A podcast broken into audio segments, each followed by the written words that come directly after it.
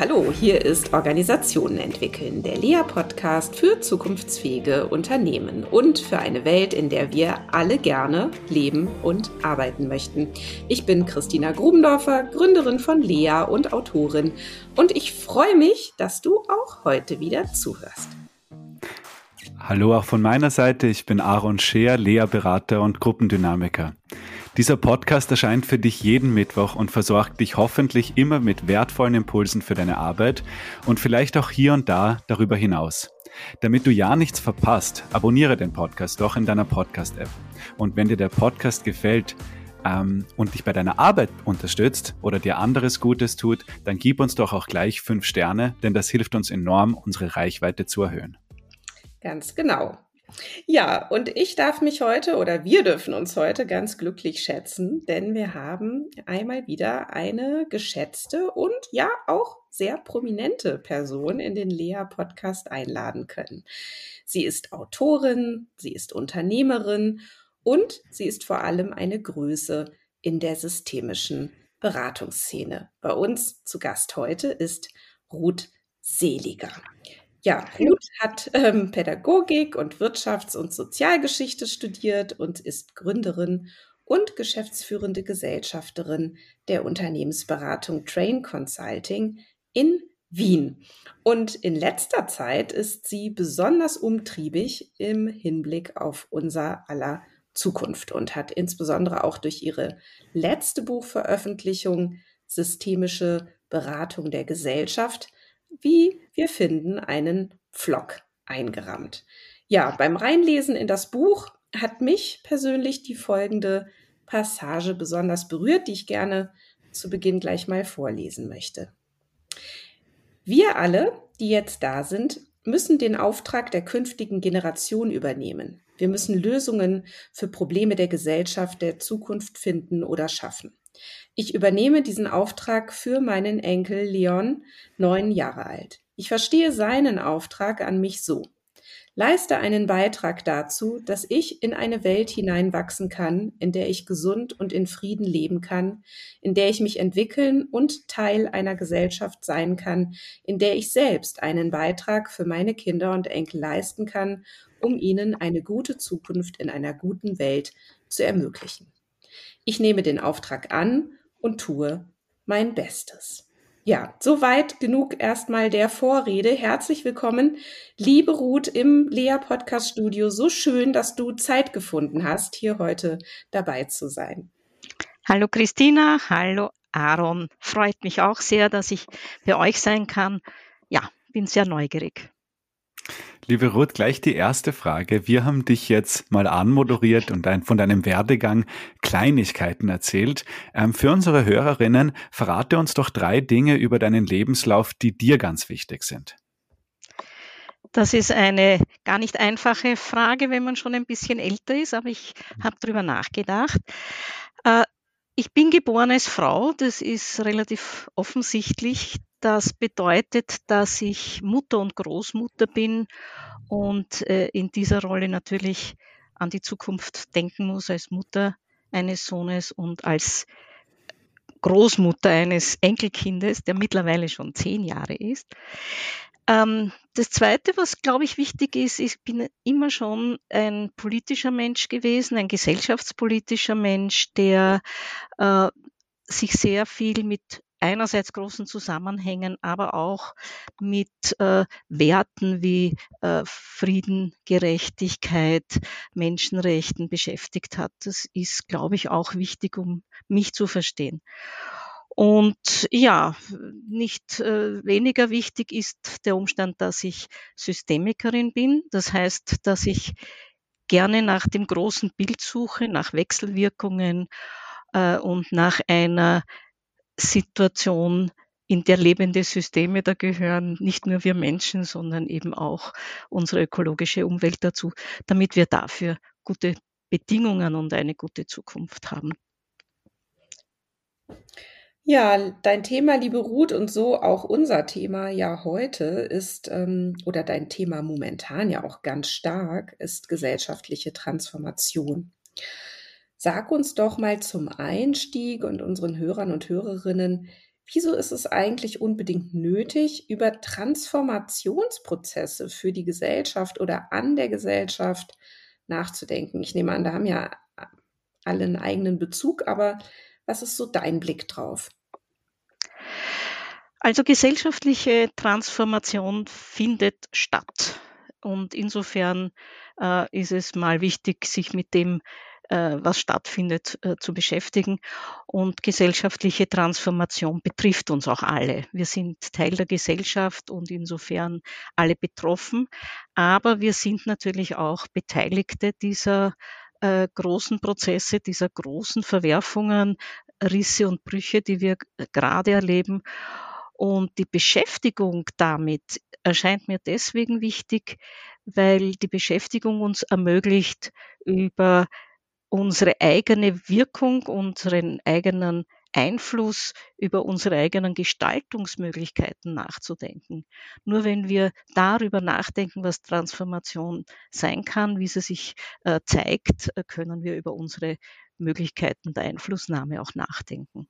Mhm. Ja, das ist spannend, was du sagst. Ja, also das heißt, die Transformation vollzieht sich ja eh. Und mhm. jetzt ist aber die Frage, wie nehmen wir daran teil? Ja, oder wie bewusst beobachten wir da, was passiert? Und ist eigentlich dieses Momentum der Beobachtung, ist das eigentlich schon das Wichtigste? Also beginnt hier dann auch schon die Einflussnahme auf Gesellschaft oder auf diesen Transformat äh, Transformationsprozess oder braucht es dafür dann schon auch noch ein Stück mehr? Ja, natürlich. Also mit dem Beobachten allein ist es nicht getan.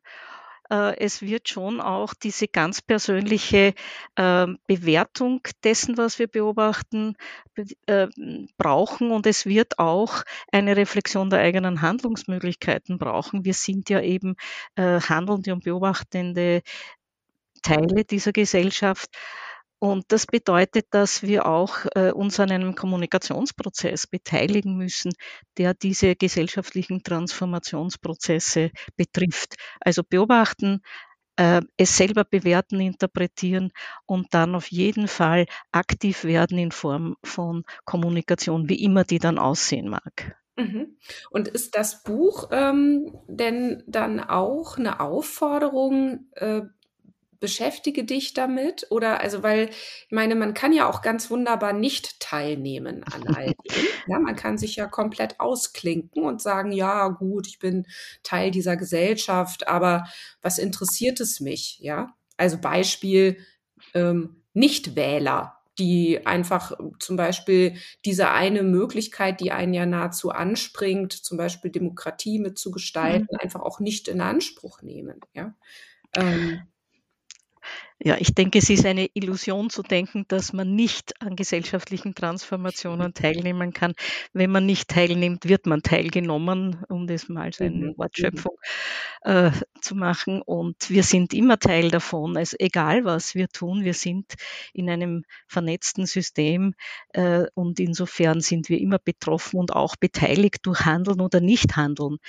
Also alten Watzlawick zitieren, man kann nicht nicht kommunizieren, man kann sich auch nicht nicht verhalten und das Nichtverhalten wird auch nicht nicht zu einer Nichtwirkung. Also ein etwas komplizierter Gedanke, aber ich denke, darum geht's. Wir kommen dieser Sache nicht aus und wenn wir ihr schon nicht auskommen, sollten wir überlegen, wie wir es dann gestalten, dass wir Einfluss nehmen. Und da würde ich gern reinfragen, ähm, Ruth, hast du einen Schritt zurückdenkend eine Differenzierung zwischen gesellschaftlicher Entwicklung und gesellschaftlicher Transformation? Für mich würde ich diese gesellschaftliche Entwicklung auch inkludierend das passive Momentum sehen. Es entwickelt sich schon irgendwie, aber mhm. bei Transformation höre ich schon etwas wie ein Zielbild und auch eine Umbruch beziehungsweise Veränderungsenergie. Also hast, siehst du diesen Unterschied in dem Wort Transformation? Ja, also ich meine, generell Definitionen sind ja Grenzziehungen, die wir individuell vornehmen, nicht? Also alles, was ich jetzt sage, ist meine eigene persönliche Perspektive. Ähm, Entwicklungen haben ja in sich diesen Gedanken, etwas entwickelt sich, was verwickelt war. Also das ist mehr so das Bild eines ähm, Prozesses aus sich heraus, der das, was ist, zwar verändert aber nicht äh, in einer Weise, die äh, einen völlig radikalen Unterschied macht. Also man kann nur entwickeln, was schon drinnen ist.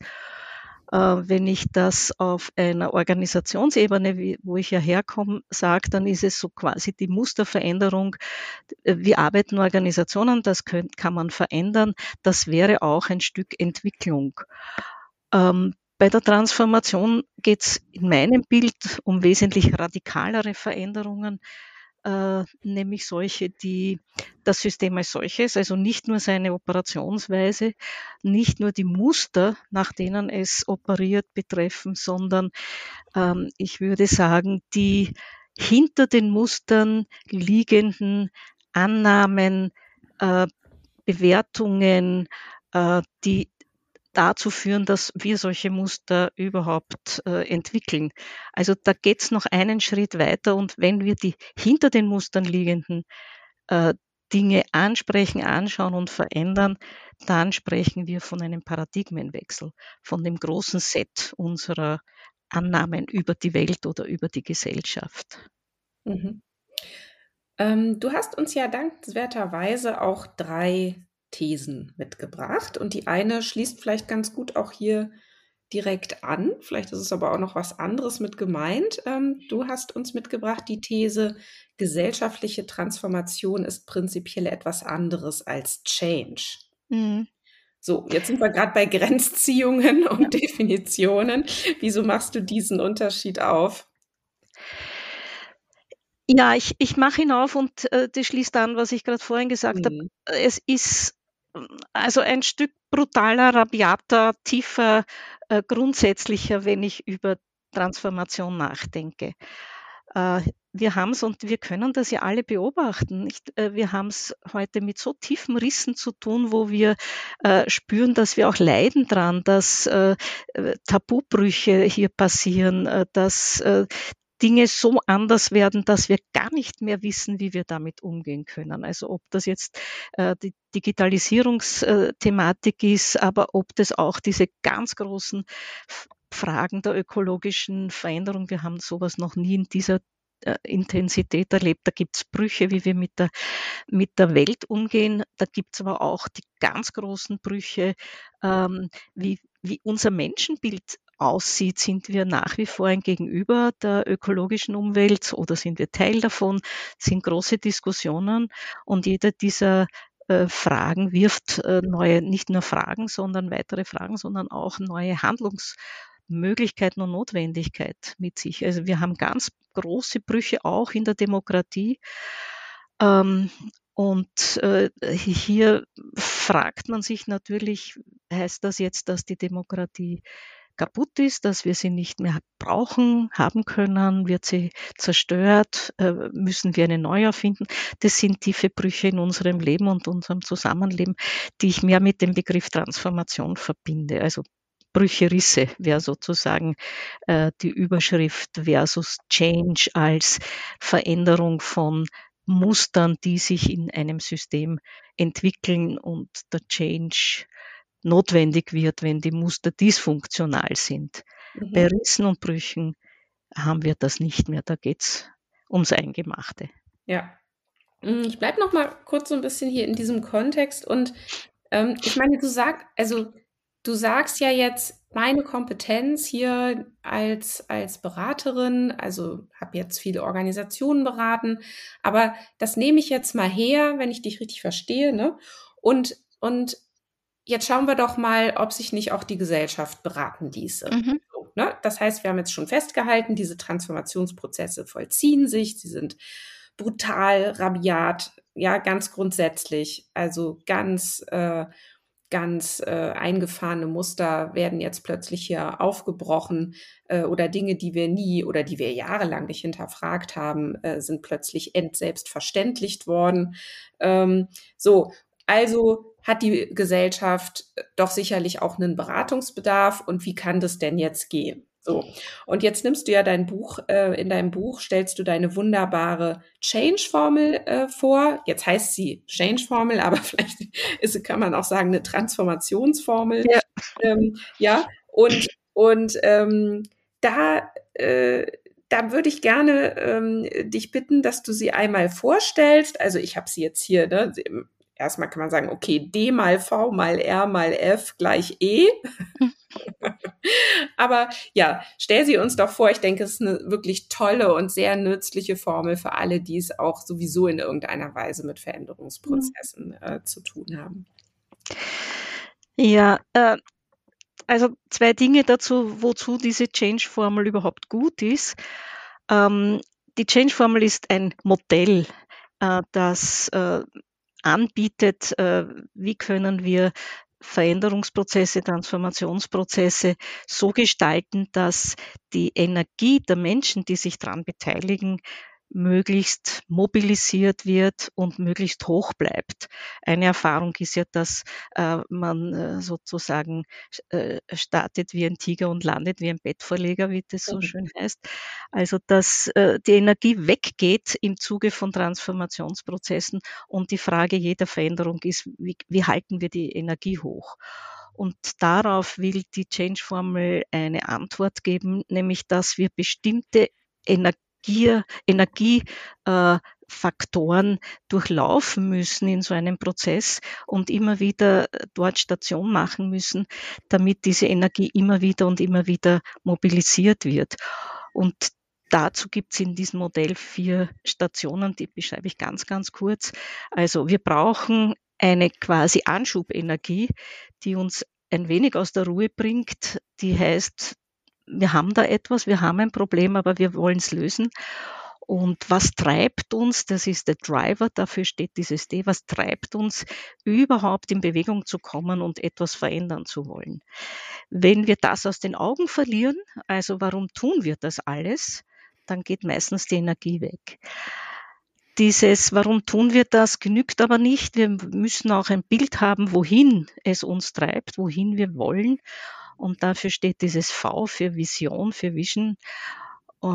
Die, äh, diese Vision, die ein attraktives Zukunftsbild zeichnen soll, wo es uns auch hinzieht. Und wieder gesagt, wenn wir das aus den Augen verlieren, wenn wir nicht mehr wissen, wohin die Reise gehen soll, dann verlieren wir auch Energie. Der vierte Buchstabe R steht für Resources. Den habe ich dann im Zuge meiner Positive Leadership und so weiter Ausbildung einfach eingefügt in diese Formel.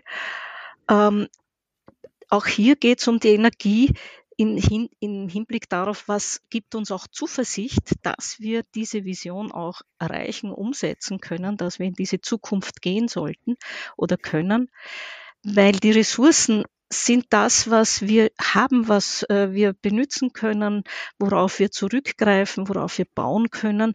Und wenn wir das nicht sehen oder auch uns erschließen aktiv, also was haben wir schon, wo gibt's das schon, worauf können wir uns verlassen, wenn wir diesen Schritt der Ressourcenfindung äh, nicht gehen, dann verlieren wir auch Energie. Dann werden wir vielleicht verzagt und sagen, ja, wir haben schöne Bilder für die Zukunft, aber wir haben keine Ahnung, wie wir, womit wir das irgendwie erreichen können.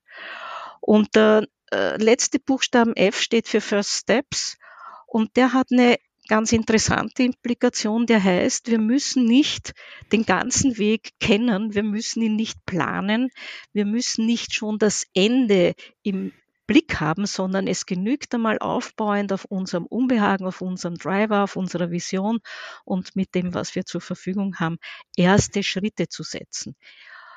Und was natürlich in der Change-Formel nicht sichtbar ist, aber notwendig ist dazu zu sagen, alle diese Schritte vollziehen sich immer in Schleifen und müssen erprobt werden hinsichtlich dessen, äh, haben sie uns jetzt weitergebracht, haben wir die Energie gewonnen, sind wir uns noch darüber im Klaren.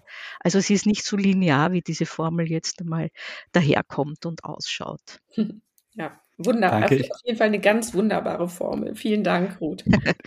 Danke dir, Ruth. Ich würde gern in zwei ähm, dieser Variablen reinfragen. Und zwar, wenn ich mir das jetzt überlege und vergleiche mit organisationalen Change, auch aus systemischer Perspektive, ist ein Unterschied, scheint mir, die subjektive Wirksamkeitserfahrung. Also mhm. wenn ich hier überlege, auf einer Individualebene habe ich die am höchsten, im Team etwas weniger, schon bei der Organisation sind viele Individuen in ihrer Wirksamkeit muss man sehr häufig erinnern, dass die möglich ist. Und auf einer gesellschaftlichen Ebene wird das noch schwieriger. Also gerade wenn ich auch überlege, wie ich damit umgehe, gibt es schon ein Gefühl der Machtlosigkeit gerade dieser Transformationen, wir reden über Demokratie und dergleichen, ähm, mhm. gegenübersteht das hört sich jetzt rausgehört, dass es irgendwo zwischen Vision und Ressourcen. Aber hast du vielleicht hier auch ganz konkrete Tipps für unsere Hörer und Hörerinnen, wie man eben aus so einem Gefühl der Machtlosigkeit oder der Wirkslosigkeit ähm, rauskommen kann? Mhm. Na, es gibt das, aus meiner Sicht so eine paradoxe Geschichte. Das eine ist, äh, es wird immer wieder gesagt, es beginnt bei dir. Also du kannst selber was tun, du kannst äh, kein Fleisch mehr essen, weniger Auto fahren, weniger fliegen. Äh, und das kann dein Beitrag sein, weniger Plastik und so weiter. Das kann dein Beitrag sein.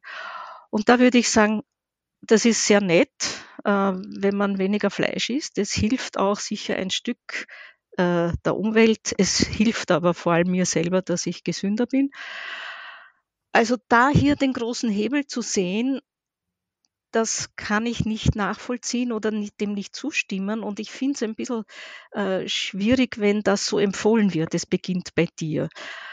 Äh, das ist, hat eine lange Tradition. Also um da noch einen klitzekleinen Ausflug hinzumachen, das hat eine Tradition, die ich persönlich so in den 70er Jahren und in der Studentenbewegung, die ich ja äh, heftig miterlebt habe, ähm, sehe, wo plötzlich aus diesen politischen äh, Ansprüchen von Freiheit und Gerechtigkeit plötzlich ein so eine ein nach innen gehen. Also alle sind nach Indien gegangen und haben meditiert und haben sich mit äh, ihrer eigenen äh, Seele und ihrem eigenen Atem beschäftigt.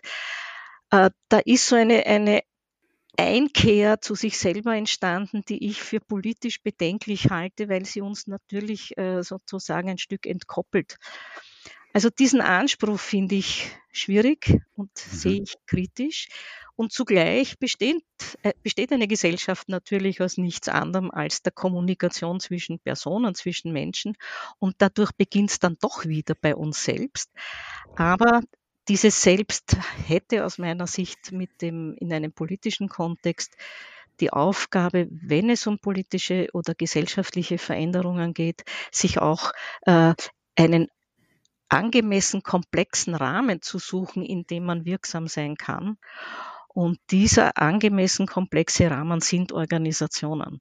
Mhm. Also der Ruf, den ich äh, immer wieder sage, heißt, organisiert euch. Es wird nicht gehen, dass wir alleine zu Hause sitzen und weniger Fleisch essen, sondern es wird darum gehen, dass wir Menschen suchen, die, mit denen wir gemeinsam arbeiten können, aber auch Strukturen schaffen, in denen die Wirksamkeit unseres Handelns einfach erhöht wird. Organisationen sind aus meiner Sicht das einzige, der einzige Gesprächspartner zu Gesellschaft als Ganzes. Und daher ist es wichtig, sich zu organisieren. Aber das beginnt natürlich beim Einzelnen, der sich oder die sich organisiert. Ja, das ist ja, ähm, Aaron, dann springe ich mal kurz dahin, weil das Fall. ist ja auch deine dritte These, die du mitgebracht hast, nämlich dass du sagst, Akteure gesellschaftlicher Transformationen sind Organisationen mhm. beziehungsweise organisierte Menschen. So, genau. ich finde es jetzt erstmal sehr gut, dass du sagst, das kann es doch nicht sein, dass da dem Einzelnen oder der Einzelnen empfohlen wird, es beginnt bei dir, jetzt mach halt mal im Kleinen und dann hilft es schon. Und ich denke immer so, nee. Und ich glaube, das macht auch ganz vielen Leuten totalen Frust, die hm. es dann aber tun und die tagtäglich wirklich verzichten und die sich einschränken und die eben nicht die Flugreise in die Dominikanische Republik machen und so ja. weiter. Und dann aber ihr ganzes Umfeld sehen, die das wunderbar machen und irgendwie ne, einen Teufel tun und ähm, das ist ja auch ein Wahnsinnsfrust. Ja. ja. Ähm, oder ich gebe mir die Mühe und gucke mir die ganzen Packungsbeilagen an und sehe dann aber diesen Wahnsinnsmüllhaufen auf der Rückseite meines Marktes. Ja. Und weiter und so fort. Ja. Ja. Und, und das kann es doch nicht sein. Und jetzt ist ja dein Appell zu sagen, na, organisiert euch halt. Also wenn ihr diese Energie spürt und wenn ihr diesen Antrieb habt und wenn ihr auch eine Idee habt, was getan werden müsste, dann sorgt doch halt auch dafür, dass ihr Mitstreiter, Mitstreiterinnen findet. Und dann muss es eben ähm, gebündelt werden. So. Mhm. ne, das ist ja erstmal dein Appell. Und Genau. Und jetzt gucken wir aber, und jetzt finde ich, es wird sehr interessant, denn wenn du sagst, die Akteure sind dann die Organisationen, und du weißt, ich habe auch gerade ein Buch veröffentlicht, Ja, genau. wo ich ein Stück weit das auch kritisch natürlich sehe, dass da so viele Appelle gerade Mhm. auch in Richtung Unternehmen äh, getan werden, Mhm. die ja gut und richtig sind an sich. Aber dann kommen die Organisationen, so wie sie nämlich verfasst sind, mit ihrer ganzen Eigenlogik daher und machen das nicht gut möglich. So. Und, ähm, und das jetzt wäre so die Frage, was für eine Art von Organisationen bräuchte es denn? Oder sagst du, ja, nee, nee, es sind schon auch die Unternehmen, die wir hier ähm, in Haft nehmen müssen? Oder äh, meinst du mit Organisationen eher, ähm, dass, dass zum Beispiel solche Bewegungen, die es ja gibt, eigentlich auch noch viel zu unorganisiert sind und dass man daraus eher richtige Organisationen machen sollte. Also wo, genau, wen sprichst du da an oder welche Art von Organisation meinst du dann damit? Mhm. Ja, das ist eine spannende Frage. Also ich habe mich eben in, in unterschiedlichen Kontexten mit diesem Sprung von der Bewegung zur Organisation beschäftigt. Äh, viele NGOs sind ja so entstanden. Sie waren mal Bewegungen, die für irgendein großes Ziel gebrannt haben und rund um dieses Ziel haben sich dann Menschen gesammelt und sind teilweise völlig unverbunden miteinander. Meistens kannten sich die gar nicht. Also nehmen wir an Klimabewegung oder Friedensbewegung, äh, alle diese Dinge. Da sammeln sich Menschen um eine, ein Thema, das sie gemeinsam, äh, das ihnen gemeinsam wichtig ist.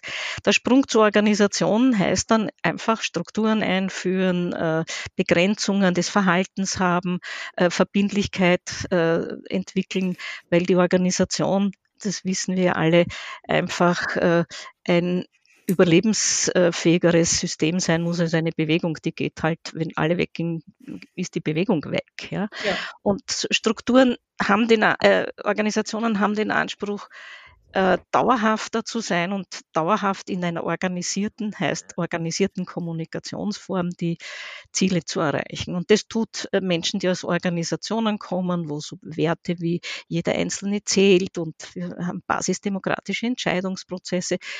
Äh, dieser Sprung dann in die Organisation, der tut meistens weh und manche zerbrechen da auch dran oder manche kaum ihr ganzes Leben lang dran. Also wir brauchen nur an Grüne denken und die Fundis und die Realos. Die Fundis möchten gern Bewegung bleiben, die Realos sagen, ja, wir brauchen Strukturen. Also dieser Sprung ist schmerzhaft und äh, bindet oft viele Energie in äh, solchen Transformationsprozessen, wo wir die Menschen und die Organisationen brauchen würden. Und es äh, einfach traurig ist, wenn die sich in diesen, in diesen Fragen zu sehr verstricken. Gleichzeitig, weil deine Frage, Christina, war ja auch, brauchen wir Unternehmen? Welche Art von Organisationen brauchen wir? Da würde ich mal zurückgreifen auf meinen persönlichen Organisationsbegriff äh, oder äh, ein Element davon ist, dass Organisationen sich ja selber um eine Aufgabe äh, organisieren.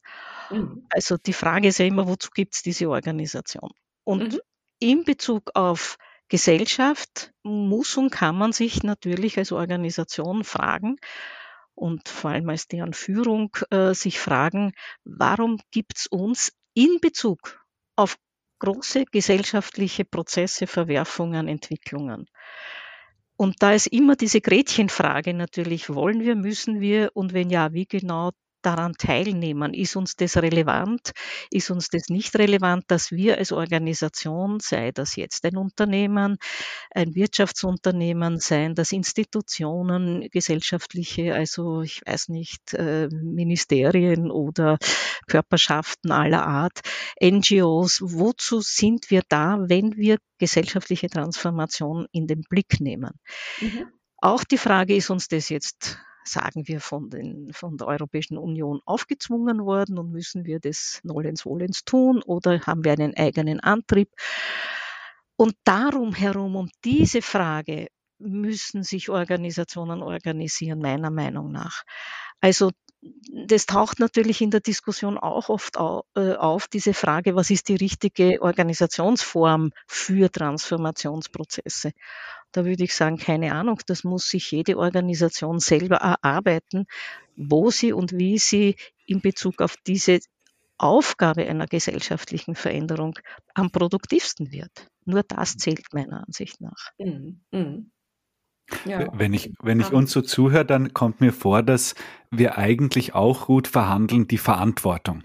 Oder mhm. das ist ja auch der Hintergrund häufig. Ich probiere ja eh, aber die anderen machen nicht ihren Teil. Und dann ähm, sind wir, die Verantwortung liegt bei Organisationen, Institutionen, Akteuren, aber da erlebe ich dich einen Appell machen in diesem, auch in dieser Einleitung, die die ähm, Christina vorgelesen hat, da es uns alle was angeht. Also in, wir, wir machen gern den Unterschied zwischen Betroffenen und Beteiligten im Change. Mhm. Aber hier sind wir alle, wenn ich dich korrekt verstehe, sowohl betroffen als auch notwendigerweise beteiligt. Und da ist dann für mich die Frage, wie kommen wir raus aus diesem Stadion, wo es um ein Verantwortungspokern geht, wo irgendwie die Frage ist, ist das ein Wollen, ist das ein Sollen oder müssen wir bis zum Müssen kommen, damit mhm. auch hier Transformation stattfindet. Und da bin ich noch unkreativ, wie es weg von der Frage der Verantwortung hinkommt zu dieser Frage, da es geht uns wirklich was an.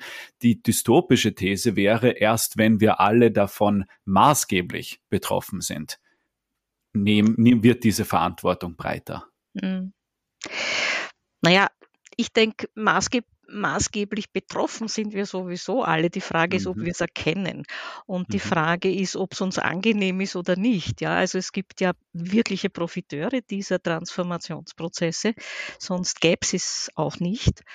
Und äh, es müssen die also auch im Sinne der Change-Formel diejenigen aktiv werden, die sagen, äh, also das ist für uns keine gute Situation.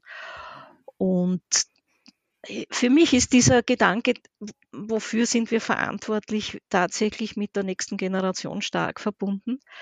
Mhm. Äh, ich kann eine klitzekleine Anekdote erzählen von einer Veranstaltung, die ich vor zwei Jahren, glaube ich, hatte.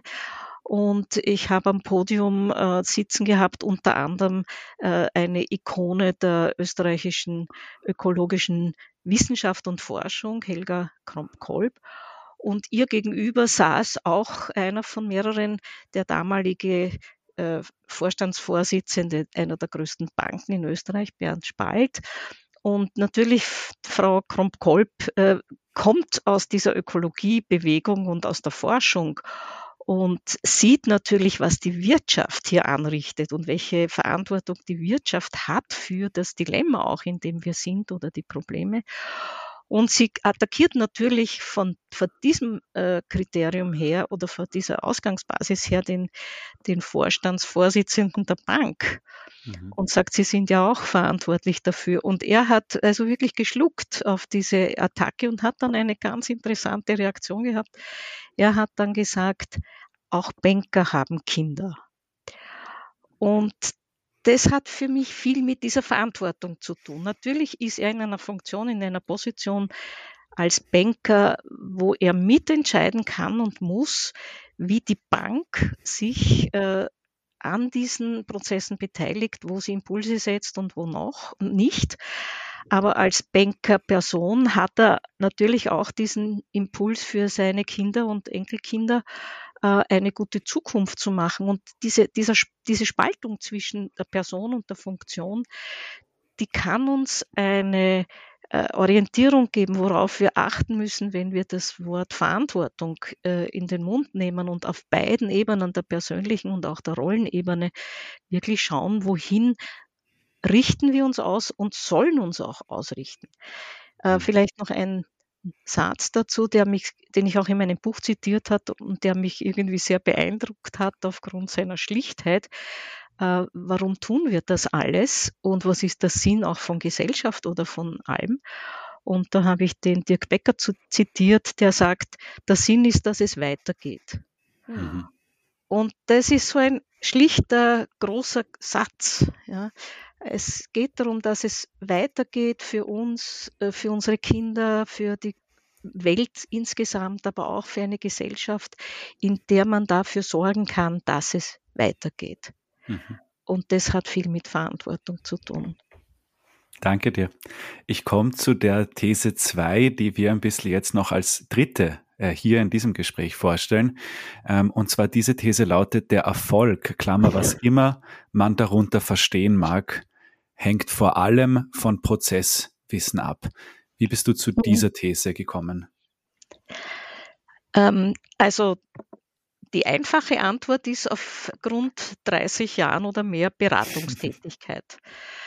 Äh, also systemische Berater. Also der systemischen Beratung wird attestiert und äh, denke zu Recht, dass sie vor allem Prozess-Know-how hat. Und der Hintergrund dieses, äh, dieser Annahme ist, dass immer wenn systemische Berater, Beraterinnen gerufen werden in Organisationen, dann haben wir es meistens mit einem mit einem Problem oder einer Problembeschreibung zu tun und manchmal auch mit äh, einer Vorstellung, wie man das löst. Ja, also beides ist meistens da.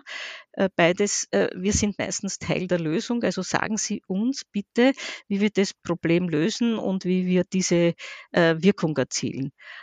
Ähm, also eines meiner eines meiner Beratungsprojekte hat mal damit begonnen, wir haben zu hohe Krankenstände. Ja, sowas kann ja sein. Wir haben zu hohe Krankenstände und die Lösung ist weniger hohe Krankenstände. Ja. Und der Prozess dazwischen, also wie kommt man von A nach B, der ist äh, eigentlich das, was fehlt, das Unklare. Und gleichzeitig äh, bedeutet diesen Weg zu gestalten, dass es am Ende vielleicht doch nicht nur um weniger Krankenstände geht, sondern auch um die Veränderung der Bedingungen, unter denen ständig hohe Krankenstände äh, entstehen.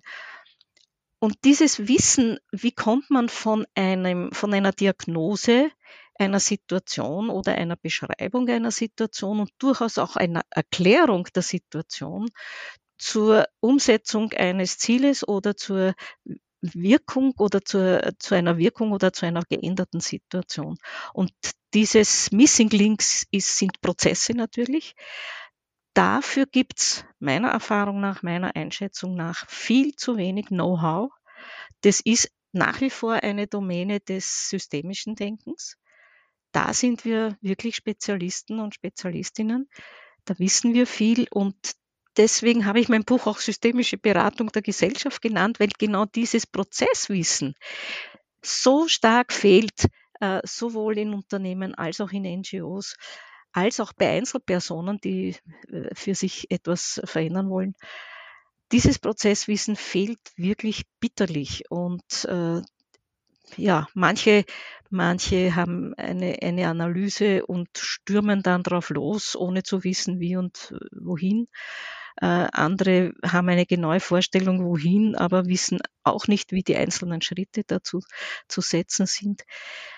Also meiner Meinung nach scheitern die meisten ambitionierten äh, Vorhaben für eine Transformation, trotz Wissens, trotz Engagement, daran, dass die Leute nicht wissen, wie sie dorthin kommen und welche Schritte zu setzen sind, welche Themen unterwegs zu äh, bearbeiten sind, welche Schleifen unterwegs zu ziehen sind. Das ist das Prozess-Know-how, das es braucht, meiner Ansicht nach. Ja, also spannend, dir dabei zuzuhören. Und jetzt könnten sich unsere Hörer und Hörerinnen natürlich auch fragen, sag doch mal ein Beispiel. Also, was ist denn, was ist denn so ein guter Prozess dann? Oder, ähm, oder steckt die Antwort in deiner Change-Formel? Oder ist, was, oder kannst du was dazu sagen? Also, wo schaut man denn dann da am besten hin? Ja, also ich äh, will jetzt hier einen guten Prozess gestalten. Was sind denn die Zutaten? Mhm. Ja, das ist, äh, also es ist schwierig sozusagen in so einem großen Thema ein kleines handliches Beispiel zu finden, weil natürlich das große Ganze, das gesellschaftliche äh, drumherum sich sofort wieder einmischt. Ja, wir können äh, natürlich auch bei der, bei der, bei deinem Auftrag mal bleiben, den du kurz skizziert ja. hattest mit dem Krankenstand. Ähm, und ne, wenn du jetzt sagst, man muss dann an den Bedingungen arbeiten, die dann diesen hohen Krankenstand verursachen, mhm. Ja, was wäre dann da der Prozess? Naja, also äh, da sind wir noch auf äh, das vergleichsweise überschaubare äh, auf den überschaubaren Kontext äh, Organisation äh, zurückgeworfen. Ja, der ist ja noch nicht das, das große gesellschaftliche Ganze. Ja, ähm, in diesem Prozess natürlich geht es einmal darum zu verstehen, wie das, wie, wie das überhaupt entstanden ist. Also da macht man eine gute Analyse und schaut, was daraus an Drivern sich zeigt. Also wo, wo sind die Notwendigkeiten, äh, das überhaupt zu verändern? Man könnte ja auch sagen, ja, mein Gott, na, die Leute sind halt krank, das passiert. Also wo sind die Treiber, das zu verändern? Was passiert, wenn wir das so lassen in der Organisation? Was sind die Dinge, ne, diese berühmte Frage, was passiert, wenn nichts passiert? Also an dieser Stelle arbeitet man mit Diagnosen, mit Analysen, mit Beschreibungen, mit unterschiedlichen Perspektiven zum Thema, äh, beispielsweise die Frage, was sind viele Krankenstände, kann man ja sehr unterschiedlich beantworten. Für manche ist das viel, für manche ist das eigentlich ganz wenig. Also diese, diese, dieser erste Schritt äh, kann äh, so aussehen und äh, natürlich anschließend drauf die Frage, und die ist meistens an das Management gerichtet. Das muss man auch dazu sagen. Das haben wir ja in der in der Gesellschaft nicht. Wir haben ja kein Gesellschaftsmanagement, mhm. obwohl manche sich das, glaube ich, sehr wünschen. Aber die sind jetzt nicht immer die Freunde der Demokratie. Also mit einem Management, mit Menschen, die hier in Führungsfunktionen sind, muss man natürlich schauen und arbeiten, wenn die, und zwar nicht, was wäre der Wunsch, das Wunschziel von Krankenständen, sondern eher die Frage, wie müsste die Organisation aussehen, damit dort prinzipiell weniger Krankenstände sind. Also dem geht ja die Analyse voraus, wie kommen die Krankenstände überhaupt zu, zustande, wer hat sie, wer hat sie nicht, äh, welche Erkrankungen sind das, das wäre der Driver alles noch. Aber die Vision betrifft jetzt nicht den Unterschied oder die Absenz von, vom Problem, sondern sie betrifft einen größeren Rahmen der Frage, wie stellen wir uns die Organisation vor, in der diese Form von Krankenständen gar nicht mehr so viel vorkommt. Ja. Also heißt, wo die Menschen gern hingehen, arbeiten, wo die Arbeitsprozesse sicherer sind und, und, und, wo die Führung gut ja. funktioniert. Ich, genau, ja? ich merke, ich habe dich jetzt natürlich zu einer Antwort eingeladen, die ganz schön äh, lang wird, aber eigentlich auf einer Metaebene beantwortet es die Frage ja so, naja, genau dafür ist die Change-Formel ja da. Ne? Die nehme ich genau. jetzt her und dann arbeite ich mich da handwerklich eben entlang genau. und dann komme ich in einen ganz wunderbaren Prozess. Und jetzt fiel mir aber eben eine Frage ein, die ich mich jetzt mal traue zu stellen, nämlich du hast ja gerade so schön gesagt, naja, in den Organisationen gibt es ja ein Management und in unserer Gesellschaft, äh, die wir jetzt hier so kennen, gibt es es nicht, auch wenn die Sehnsucht da ist. Ähm, Ruth, solche Transformationen, die gerade anstehen, lassen die sich denn mit einer Demokratie überhaupt bewältigen? Ja, also ich, ich denke, das ist die schwierigste Frage von allen. Ja. Ähm, also ich habe die Hypothese, dass ähm, Demokratie, so wie wir sie heute leben, muss man sagen, nicht nur verstehen, sondern auch leben, ähm, eine ganz große Zahl an Problematiken mit sich gebracht hat. Also zum einen äh, ist die Frage, ist die Demokratie, so wie wir sie kennen, mit Abstimmungen, äh, mit äh, repräsentativen Entscheidungen, also Delegationsprozessen in Parlamenten, in Parlamente, ist diese Form der Demokratie antwortfähig auf die Fragen, die wir heute haben? Mhm. Und da äh, erkennen wir und beobachten wir ja schon die längste Zeit. Also wenn wir uns auf die ganz großen Systeme Europäische Union oder sowas hinschauen, dann ist klar, also demokratische Prozesse sind zu langsam im Vergleich zu der Dynamik, die ökologische Zerstörungs- und Katastrophenprozesse haben. Also wie wie ist dieses langsame Diskutieren und äh, Aushandeln und Entscheidungen finden mit dieser Dynamik, in der wir uns befinden, vereinbar? Und da gibt's natürlich also auch auf dem auf der Ebene der Demokratie große, große Verwerfungen. Es gibt andere Verwerfungen, die mit dem Thema Freiheit oder auch Gerechtigkeit verbunden sind. Begriffe, die einfach heute willkürlich mit Inhalt gefüllt werden können. Ja, und es ist heute ein Freiheitsbegriff, nicht äh, sich vorschreiben zu lassen, dass man 100 auf der Autobahn fahren soll, auch wenn die Natur damit äh, nachhaltig geschützt wäre. Also wir haben es hier mit Begriffen zu tun, die in der, in der demokratischen Gesellschaft also tatsächlich brüchig geworden sind mit Begriffen und Strukturen. Und das Problem, das wir sehen, ist genau da hinein fahren jetzt Feinde der Demokratie, sprich Rechtspopulisten aller Art. Und ähm, da geht es jetzt um die Frage, wie geht man damit um? Meine persönliche Antwort ist, es wird nicht genügen, äh, also bei euch in Deutschland die AfD, bei uns die FPÖ, in anderen Ländern Menschen wie Trump oder so, direkt zu verhindern und zu, zu versuchen, sie zu verhindern, sondern tatsächlich sie als Symptom für eine Demokratie zu sehen, die wir dringend weiterentwickeln müssen. Mhm. Und nicht abschaffen. Die wollen es gerne abschaffen, weil sie natürlich die Problematik sehen, zu Recht sehen. Ja? Mhm. Und sie geben uns Hinweise und Informationen, wo diese äh, Schwierigkeiten liegen und wo die Mängel und Defizite auch da in, in unserer Demokratie leben. Nur Mehrheitsbeschlüsse sind heute zu wenig und nur Abstimmungen sind zu wenig. Also was kann da, was können da nächste Entwicklungsschritte sein? Und das für mich heißt das, die, den demokratischen gesellschaftlichen Diskurs neu zu organisieren und neu zu formen, wie etwa in Bürgerräten oder ähnlichen Formen. Wir ja. brauchen neue Formen des demokratischen Diskurses. Mhm. Da, da, bin ich felsenfest überzeugt und das wäre auch meiner Ansicht nach ein Mittel gegen Rechtspopulismus. Ja, und da gibt es ja zum Glück auch ähm, tatsächlich einige sehr schöne Beispiele. Mhm, ähm, genau. Genau, aber beunruhigend tut mich das sehr, äh, um das ganz deutlich zu sagen. Ja. Und ich glaube, dass, ähm, oder so verständlich das auch sein mag, dass bei uns jetzt in Deutschland so viele die AfD wählen mögen, ja. ähm, ich äh, verachte das. So. Ja um das ganz deutlich zu sagen. Ähm, ja, lieber Aaron, du kannst noch mal äh, die letzten Meter gehen und dann müssen wir auch leider schon auf die Zeit gucken.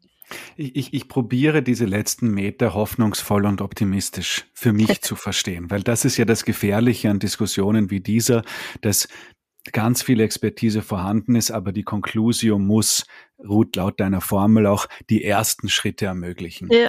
Für mich ist ein Ausblick auch nächste Generation gedacht, ist, dass diese neue Formen des demokratischen Diskurses technologiegestützt leichter möglich werden und vielleicht auch breitenwirksam wirksam werden. Also hier versuche ich die Medien und auch mit allem, was von ihnen schlechte Konsequenzen kommen, wie zum Beispiel der Krankenstand, der sich in unserer Gesellschaft entwickelt, wie der mhm. vielleicht auch mit einer stärkeren Nutzung dieser Medien einhergeht. Mhm. Aber das Positive auch zu unterstreichen. Hier könnte, hier findet Diskurs statt, der zumindest von der Basis stärker kommt. Ähm, und dann gehe ich sehr stark raus mit deinem Gedanken der zu entwickelnden Demokratie und nochmal zum Subjekt zu kommen. Diesen ersten Schritt zu gehen, ist oft schwierig, wenn man ein kurzsichtiges Zielhorizont hat. Und mhm. das ist ja auch das, was ich sagen würde, Organisationen zu Recht haben in ihrer Überlebensnotwendigkeit. Da geht es um kurzsichtig. Also da geht es um kurzfristiges Überleben im ersten Schritt. Und ja. ich glaube, hier habe ich aus dieser Unterhaltung nehmen können, dass man muss langfristiger denken, aber nicht so langfristig, als dass es einen selbst lähmt kurz ausgesprochen, welchen ersten Schritt kann ich gehen für übermorgen? Und vielleicht jetzt nur mal diese resümierenden Gedanken an dich spielend, Ruth. Ähm, wie schaffst du dir deinen Optimismus für deine Enkeln, denen du den Auftrag übernommen hast, gut aufrechtzuerhalten? Ähm, also die Frage nach den ersten Schritten. Ich habe in meinem Buch vom Arthur Ashe ein schönes Zitat, das ziemlich bekannt geworden ist. Das heißt, start where you are, use what you have and do what you can. Mehr wüsste ich nicht zu empfehlen. Wir stehen alle irgendwo, wir sind ja keine Insel, wir stehen alle irgendwo in, in bestimmten Kontexten, wir haben bestimmtes Know-how, wir haben bestimmte Netzwerke, wir haben bestimmte auch Energien und, äh, und Leidenschaften und von dort weg. Das sind ganz unterschiedliche Dinge, die wir tun können, aber wir können nicht, mit Sicherheit nicht damit beginnen, dass wir sagen, ich stelle mich jetzt hin und rette die Welt. Aber ich stelle mich hin und versuche mich möglichst schnell zu vernetzen, zu verbinden, äh, möglichst Allianzen zu suchen und zu finden, äh, die nützlich sind und die Kraft äh, entwickeln. Dafür hat jeder, jede von uns wirklich viele Möglichkeiten. Man muss nur die Augen aufmachen und es sehen. Ja, ein schöneres Schlusswort kann es gar nicht geben. Und ich würde noch mal sagen, wir drei haben heute auf jeden Fall unseren Beitrag dazu geleistet, nämlich äh, in der Art und Weise, wie wir es nun mal können. Genau. Vielen Dank. Danke euch beiden. Ja, das war Organisationen entwickeln, der Lea-Podcast für zukunftsfähige Unternehmen. Danke, dass du wieder deine Zeit mit mir verbracht hast. Gefällt dir mein Podcast? Dann würde ich mich riesig freuen, wenn du den Podcast in deinem Netzwerk weiterempfiehlst. Und falls du über Apple Podcast oder Spotify hörst, dann gib uns doch auch gleich fünf Sterne. Das hilft uns enorm dabei, weitere Menschen zu erreichen, denen es auch ein Anliegen ist, eine Welt zu schaffen, in der wir alle gerne leben und arbeiten möchten. Tschüss, bis zum nächsten Mal.